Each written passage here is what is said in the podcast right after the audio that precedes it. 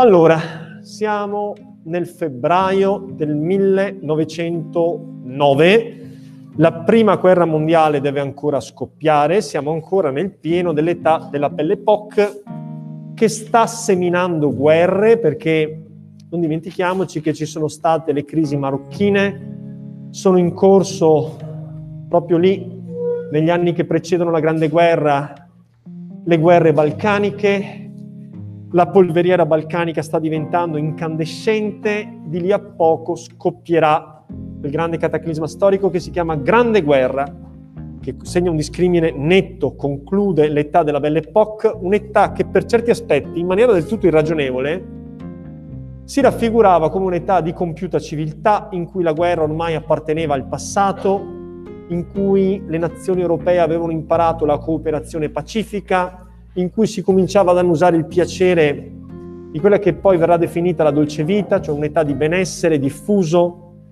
un'età in cui cominciano a diffondersi anche delle mode o degli atteggiamenti, dei comportamenti che hanno caratterizzato poi la storia nella seconda metà del Novecento, come per esempio il tema delle vacanze, delle crociere, dei stabilimenti balneari. Insomma, sembra che l'umanità ormai, ormai abbia concretizzato quel sogno di compiuta coesistenza pacifica che non era mai stato possibile nell'età precedente perché abbiamo visto i moti rivoluzionari, l'autodeterminazione dei popoli, però è anche vero che le premesse storiche erano quelle invece di un conflitto, perché basta vedere che siamo nell'età dei grandi imperi coloniali e dell'imperialismo, quindi della volontà di potenza da parte di questo o di quel paese di sopravanzare l'altro secondo la logica del nazionalismo. L'Italia sembra un paese che potremmo paragonare alla bella addormentata nel bosco, perché è un paese che ormai da molto tempo ha cessato di essere promotore di iniziative culturali e al centro del dibattito mondiale. Qual è stata l'ultima grande stagione dal punto di vista storico che ha visto l'Italia essere grande protagonista? L'epopea garibaldina, il risorgimento ha fatto vedere agli occhi del mondo una nazione che si risvegliava, lasciando pensare che forse l'Italia avrebbe anche potuto rinverdire gli antichi fasti del passato, dopodiché la seconda metà dell'Ottocento ha visto invece un'Italia modesta, ragionieristica, mediocre, attenta al bilancio dello Stato, incapace veramente di grandi proposte. Dal punto di vista culturale, l'Italia ha avuto singole personalità di grandissimo spessore, di grande rilievo, basti pensare al Foscolo, a Leopardi, Manzoni ha avuto una risonanza più italiana che internazionale, ancorché sia considerato, per esempio, da Gheorghi Lukács, assai più grande rispetto a Walter Scott, cosa che chiunque può constatare, basta che legga Scott e si renderà conto che chi ha inventato il modello del romanzo storico ha realizzato delle opere infinitamente più legate al passato, all'Ottocento, di quanto non siano le opere del Manzoni. Verga ha una sua dimensione, però è legata alla specificità della cultura contadina ancora arretrata dell'Italia e non ha dunque quella capacità di interpretare i grandi fermenti che sono in atto nelle metropoli che si vanno diffondendo in Europa, per esempio lo Zola. abbiamo un fenomeno imitativo del, di Baudelaire come la scapigliatura. D'Annunzio è un personaggio che svecchia sicuramente, che ha una sua originalità, che viene ammirato all'estero, però è dentro a un filone culturale che è quello del decadentismo, dell'estetismo, del simbolismo, insieme a Pascoli. Ma quando è che l'Italia torna ad essere protagonista originale di proposte culturali che escano dai confini dell'Italia e vengano apprezzate, destino l'interesse e l'attenzione del mondo intero, che all'epoca è ancora l'Europa, ricordiamoci, l'Europa è ancora il centro del mondo e Parigi è il centro dell'Europa nell'età della Belle Époque. Manterrà Parigi è un po' la Firenze, no? il corrispettivo della Firenze, di ciò che è stato la Firenze per l'Italia, soprattutto nei primi secoli di letteratura. Manterrà questo ruolo ancora per molto tempo, perlomeno fino agli anni 60 del Novecento. Qual è dunque la proposta italiana al mondo? Si chiamano avanguardie e in particolare la prima delle avanguardie, che sarà poi imitata da altre avanguardie, che vengono definite storiche, perché queste avanguardie primo-novecentesche sono state poi seguite da fenomeni neo-avanguardistici che hanno coinvolto l'Europa soprattutto nella seconda metà del Novecento, negli anni 60, che preludono al 68 e poi in Italia gli anni di piombo, la grande contestazione studentesca, la trasformazione radicale dei costumi, delle vie di comunicazione, dei modi di fare arte. Si chiama futurismo e significativamente il futurismo viene lanciato dalle colonne di un giornale francese che si chiama Le Figaro. Viene pubblicato un articolo nel febbraio del 1909 con cui un personaggio eccentrico, molto ricco, che significativamente non si è formato in Italia, questo mi pare averlo già detto, i più grandi scrittori del primo Novecento italiani non si sono formati nelle scuole italiane con un regolare corso di studio, che è un po' come dire che frequentare con profitto le scuole italiane significava diseducarsi, cioè essere all'interno di un percorso ormai legato al passato e non aperto alla modernità, cosa su cui dovremmo anche riflettere noi stessi, cioè no? il conformismo che è dettato dalla scuola, cioè incapace di formare menti veramente fervide e pensanti e invece omologate secondo un pensiero banale, che è il pensiero unico di una data stagione che però giustamente tramonta perché il nuovo deve uscire dagli schemi. Quindi nasce da Alessandria d'Egitto, si forma in maniera regolare, personaggio ricchissimo, dissiperà tutta la sua enorme ricchezza per sostenere il gruppo degli intellettuali futuristi che si stringono intorno a Filippo Tommaso Marinetti, un personaggio straordinario, estremamente eccentrico, che lancia la sua avanguardia. L'avanguardia è un termine militare, già lo sapete, l'avanguardia significa guardare, lanciare il cuore oltre l'ostacolo, dà ancora l'idea di una guerra di movimento e non della guerra di posizione che sarà nella prima guerra mondiale, eh, forse gli arditi ecco, potrebbero avvicinarsi agli avanguardisti, è qualcuno che disprezza il pericolo, che getta il cuore oltre l'ostacolo, che è caratterizzato dall'azione, dal fervore dell'azione, dal movimento, dal dinamismo. Il futurismo desta grande impressione e diventa un modo di fare arte totale, perché il futurismo coinvolge tutto, coinvolge le arti plastiche, le arti figurative, coinvolge la musica, coinvolge la letteratura.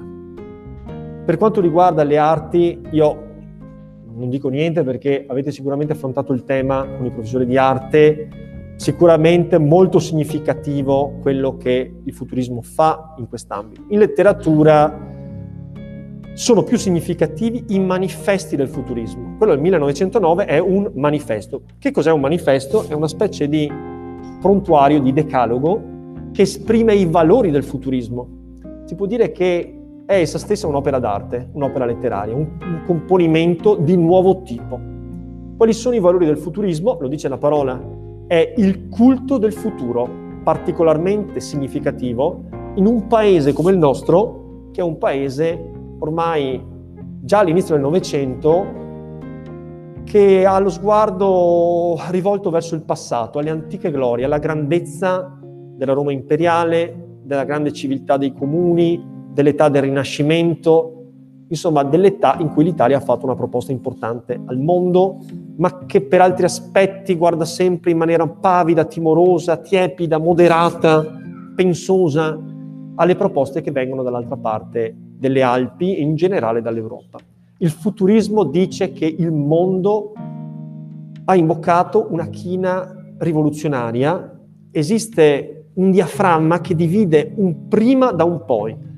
L'uomo contemporaneo è totalmente diverso rispetto all'uomo del passato.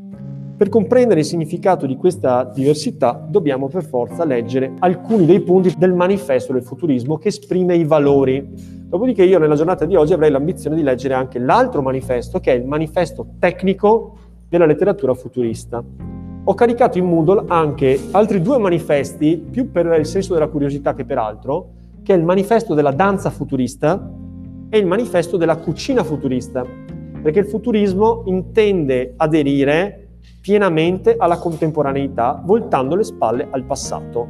Bisogna cambiare tutto nella società contemporanea, compreso il modo di esprimersi per mezzo della danza, compreso il modo di nutrirsi ci sarà una musica futurista, che è una musica, anche quella, le cui realizzazioni pratiche sono molto modeste, ma che è interessante per i concetti che veicola. Quindi il futurismo è interessante per la sua ideologia, più che non dal punto di vista letterario per le sue realizzazioni concrete, che sono nell'ambito delle curiosità eccentriche, più che non dei grandi capolavori. Però il futurismo ha riportato l'Italia al centro dell'Europa.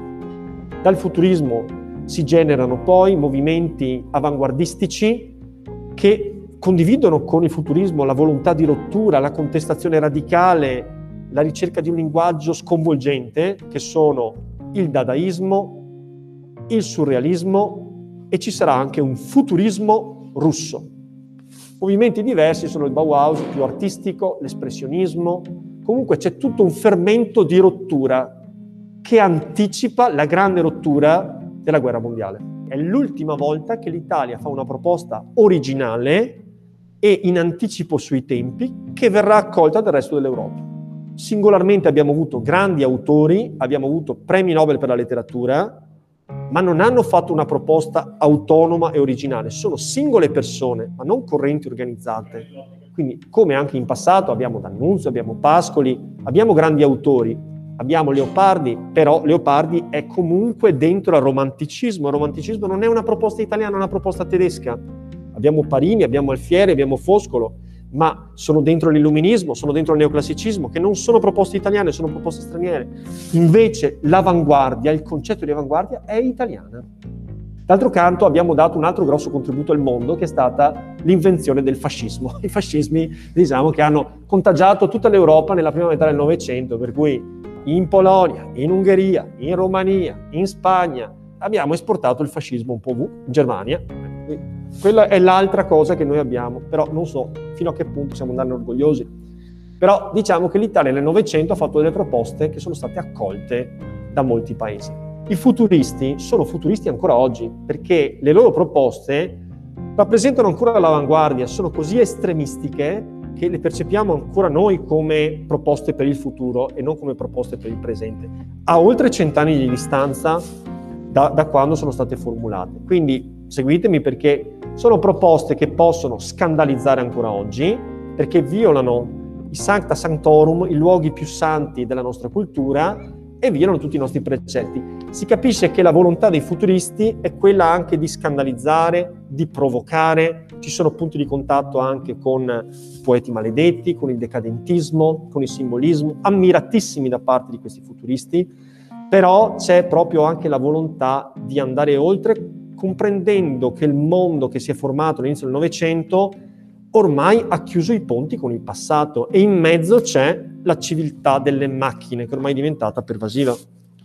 Se voi guardate le opere d'arte futuriste vedrete che comunicano ancora moltissimo, sono un'avanguardia ideologicamente di destra, non di sinistra, sono un'avanguardia di destra. E infatti sono stati molto compromessi e hanno subito una specie di condanna ideologica e censoria perché hanno fiancheggiato il fascismo.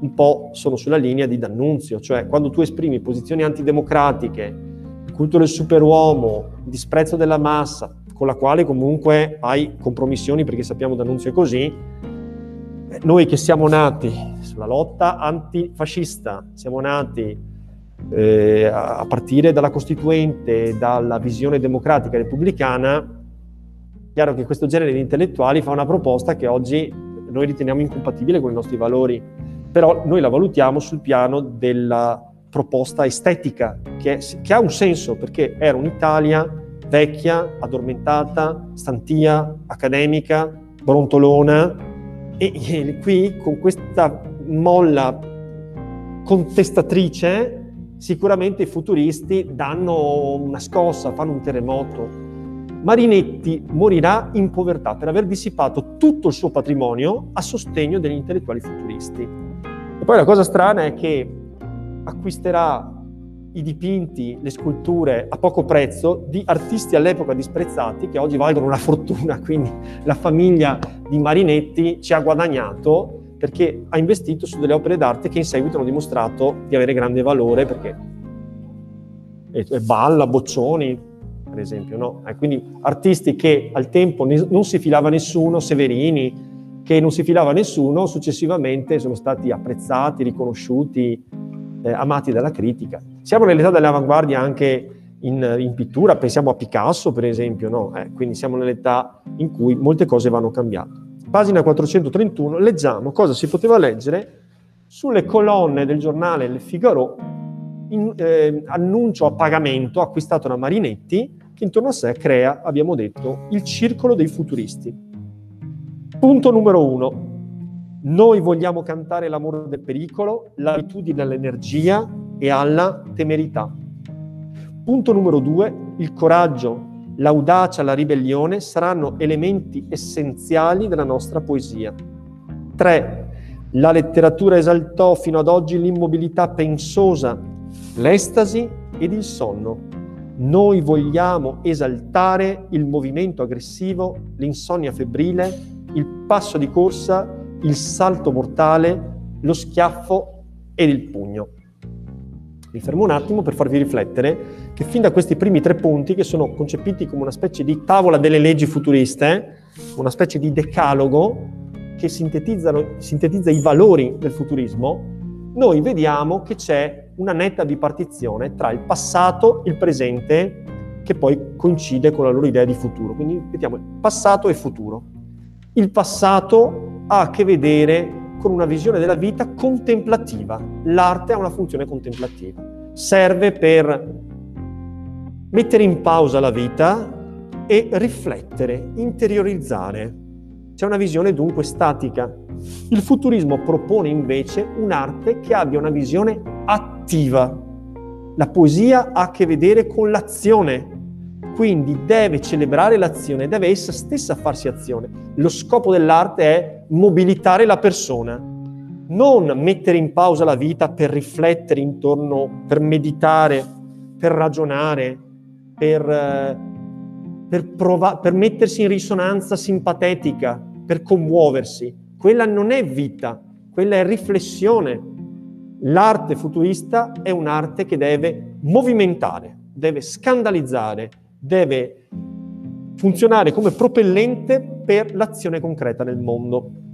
Quindi il corollario di tutti questi valori, il pericolo, l'energia, la temerarietà, l'audacia, la ribellione, quindi un'opera d'arte futurista è una sommossa popolare, è una rivolta, è una ribellione, è uno sciopero che finisca male. Questa è l'opera d'arte futurista. Non è qualcosa che si contempla in silenzio, riflettendo. Quella è l'arte del passato. Secondo, quindi c'è la contrapposizione staticità-dinamicità. L'arte del passato era un'arte che in quanto contemplativa costringeva a essere fermi, immobili. Che cosa si fa quando si va a un museo? Ci si piazza davanti a un quadro in silenzio, lo si contempla e si riflette. Benissimo, quella è l'arte del passato. L'arte del futuro sarà un'arte che provoca azione, che genera dinamismo e dunque essa stessa si concretizza, è un'arte diciamo performativa. L'arte futurista deve essere agita, non contemplata, non riflettuta, non meditata. Il teatro futurista funziona così. Il pubblico si reca a teatro pensando di assistere a un dramma borghese. Sul palco gli attori provocano il pubblico. La serata finisce a scazzottate. Questo è il teatro futurista, perché lo scopo dell'arte è quello di provocare la mobilitazione, di interrompere la riflessione Mentre noi abbiamo stabilito che la scuola debba essere un posto dove la gente sta ferma, un banco, si controlla, si contiene, l'arte futurista è un'arte dinamica, è un'arte dell'azione, è l'arte che ti fa scattare come una molla. Quella è la serata futurista, quello è il senso dell'opera d'arte. Quindi un quadro futurista che venga consumato in un museo in silenzio con le mani conserte è il contrario di quello che voleva il futurista futurista voleva che il suo quadro venisse preso e gettato. Ecco, in questo senso, lo dicono proprio loro, lo dicono, noi siamo giovani, perché i futuristi si ritengono tutti giovanissimi, i più vecchi di noi hanno 30 anni, abbiamo 10 anni per creare, abbiamo dissipato tutte le nostre migliori energie e continueremo a farlo, tra 10 anni ci sarà una nuova leva di giovani, brucino le nostre opere, le nostre opere devono bruciare. Non dobbiamo essere messi nei musei, i musei sono il contrario di quello che noi vogliamo. così dicono. Poi però devo dire che quando hanno raggiunto anche loro i 40 anni hanno continuato eh, a proporre, però le loro opere sono state ben e gelosamente conservate nel museo. Però sono il contrario dal punto di vista di quello che loro volevano. C'è l'elemento aggressivo, c'è l'elemento della compartecipazione. Il decadentismo non è morto, cioè si sfibra nella sua forma tradizionale del simbolismo, però viene assorbito infatti i futuristi ammirano in maniera sconfinata Mallarmé, Rimbaud, Verlaine, Baudelaire, hanno un rapporto difficile con D'Annunzio, ma D'Annunzio costeggia questo modo, la confusione tra arte e vita c'è qui dentro, eh, l'arte agita e il fatto che l'arte non è un mestiere che si apprende, ma è plasmare la propria vita in senso artistico. Anche la ricerca di cose nuove, che però vedete che è funzionale al sistema borghese della produzione capitalistica, perché l'innovazione, la creatività, che è quello che manca al sistema bolscevico. Provate a pensare, abbiamo appena fatto i piani quinquennali. I piani quinquennali non sono fatti per innovare, sono fatti per produrre di più.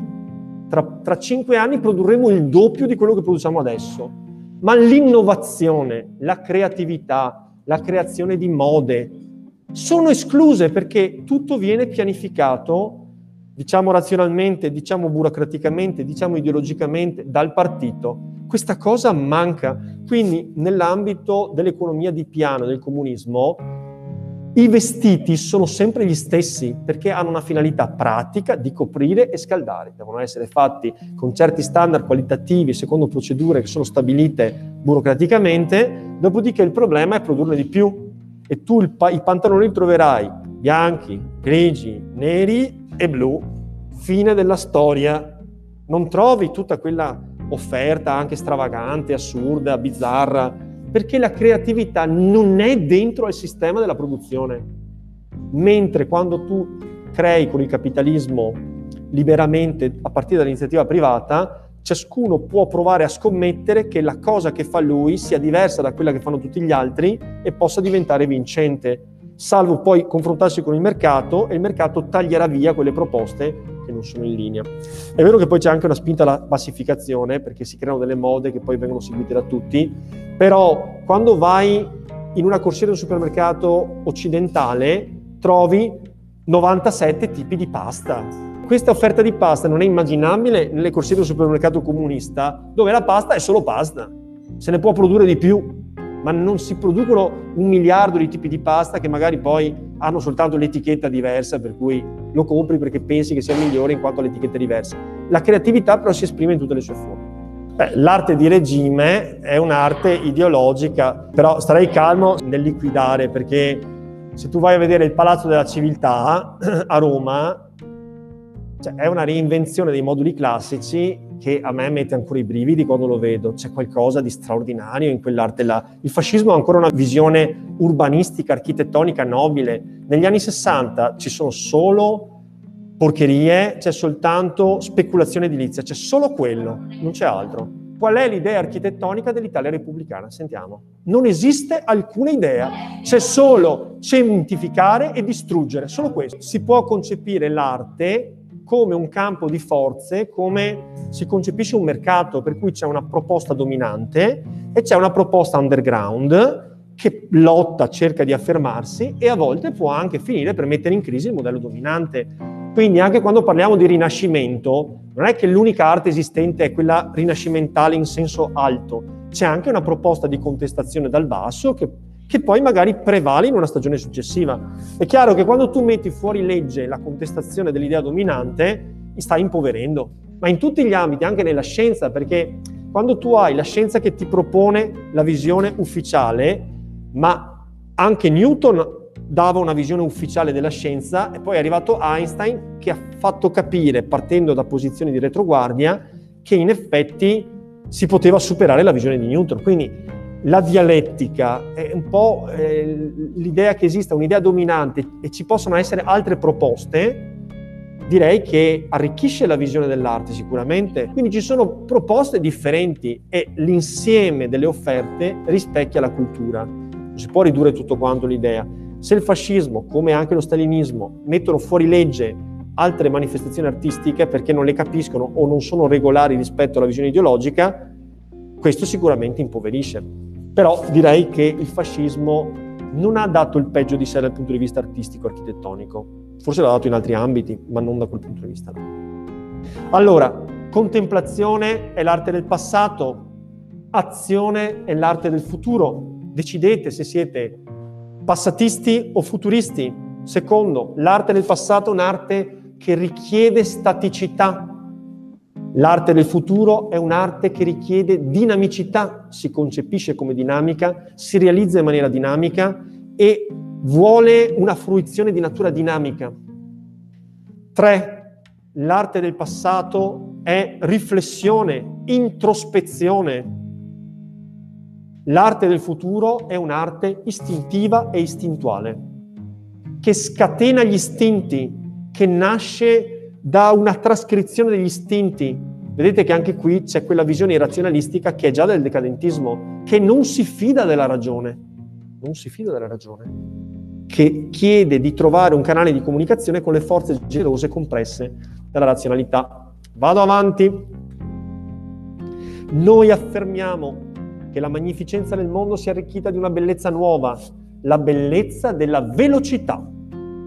Un'automobile da corsa col suo cofano adorno di grossi tubi simili a serpenti dall'alito esplosivo, un'automobile ruggente che sembra correre sulla mitraglia è più bello della vittoria di Samotracia. L'auto è ancora maschile, indovinate un po' chi la renderà femminile? È D'Annunzio, al quale si chiede ma l'automobile deve essere maschile o femminile? Deve essere femminile, perché le emozioni che si provano quando si è in sella ad un'automobile sono le stesse che si provano quando si è nell'alcova con la propria amante. D'Annunzio è D'Annunzio, cosa pretendi? Eh, D'Annunzio quindi ha le idee chiare, però dice anche che la donna non ha la caratteristica dell'auto, cioè di essere docile ai comandi della persona che la Va bene, dai. No, ma è vero, eh, sto dicendo la verità storica. Quindi un'opera d'arte è un pilota di Formula 1 che rasenta il brivido e il confine della morte. Quella è un'opera d'arte, un'opera d'arte dinamica, la Nike di Samotracia. Quindi rappresenta il, il massimo possibile, con i mezzi a disposizione, dell'arte antica, ma un'automobile ruggente che si lancia a tutta velocità come sulla mitraglia con i suoi tubi che escono come serpenti dall'alito esplosivo, è più bello, è maschile, è più bello della Nigrissa Motraccia. Quindi c'è anche quest'altra dialettica, silenzio contro rumore. La civiltà contemporanea è una civiltà industriale, febbricitante, in cui grandi masse si agitano all'unisono.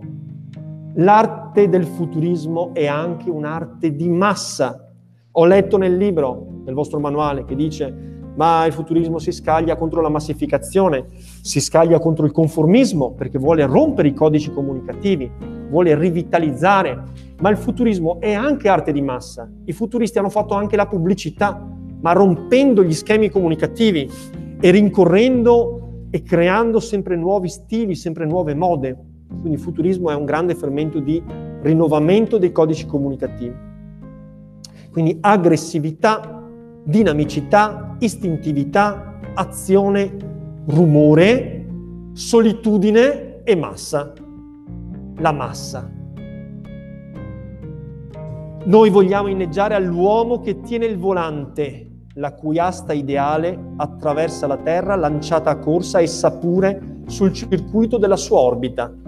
Guardiamo l'universo, la regola non è la stasi, la regola è il moto tutto si muove di moto vorticoso. La stessa Terra è lanciata a velocità impressionanti, ruota intorno a se stessa, ruota intorno al Sole e ruota insieme al Sole intorno alla galassia.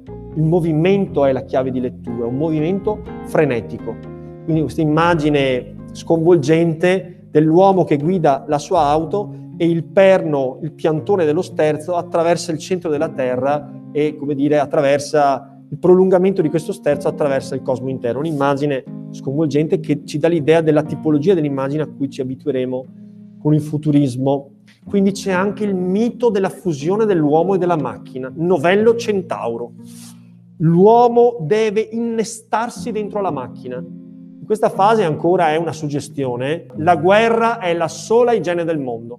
Però pensiamo oggi al transumanesimo. Chi di noi, avendone le possibilità, non si farebbe impiantare un chip all'interno del cervello, per esempio, che svolga le funzioni che attualmente fanno i nostri cellulari? Fondersi con le proprie macchine. Lo facciamo già con i pacemaker, con i cuori artificiali, lo facciamo già in vario modo. Chi soffre di emicrania cronica può avere un chip impiantato nel cervello in maniera tale che al momento all'insorgere dell'emicrania una scarica di energia elettrica possa dissipare eh, quel, quel momento, ma lo facciamo per curare. Dobbiamo farlo per potenziare l'umanità.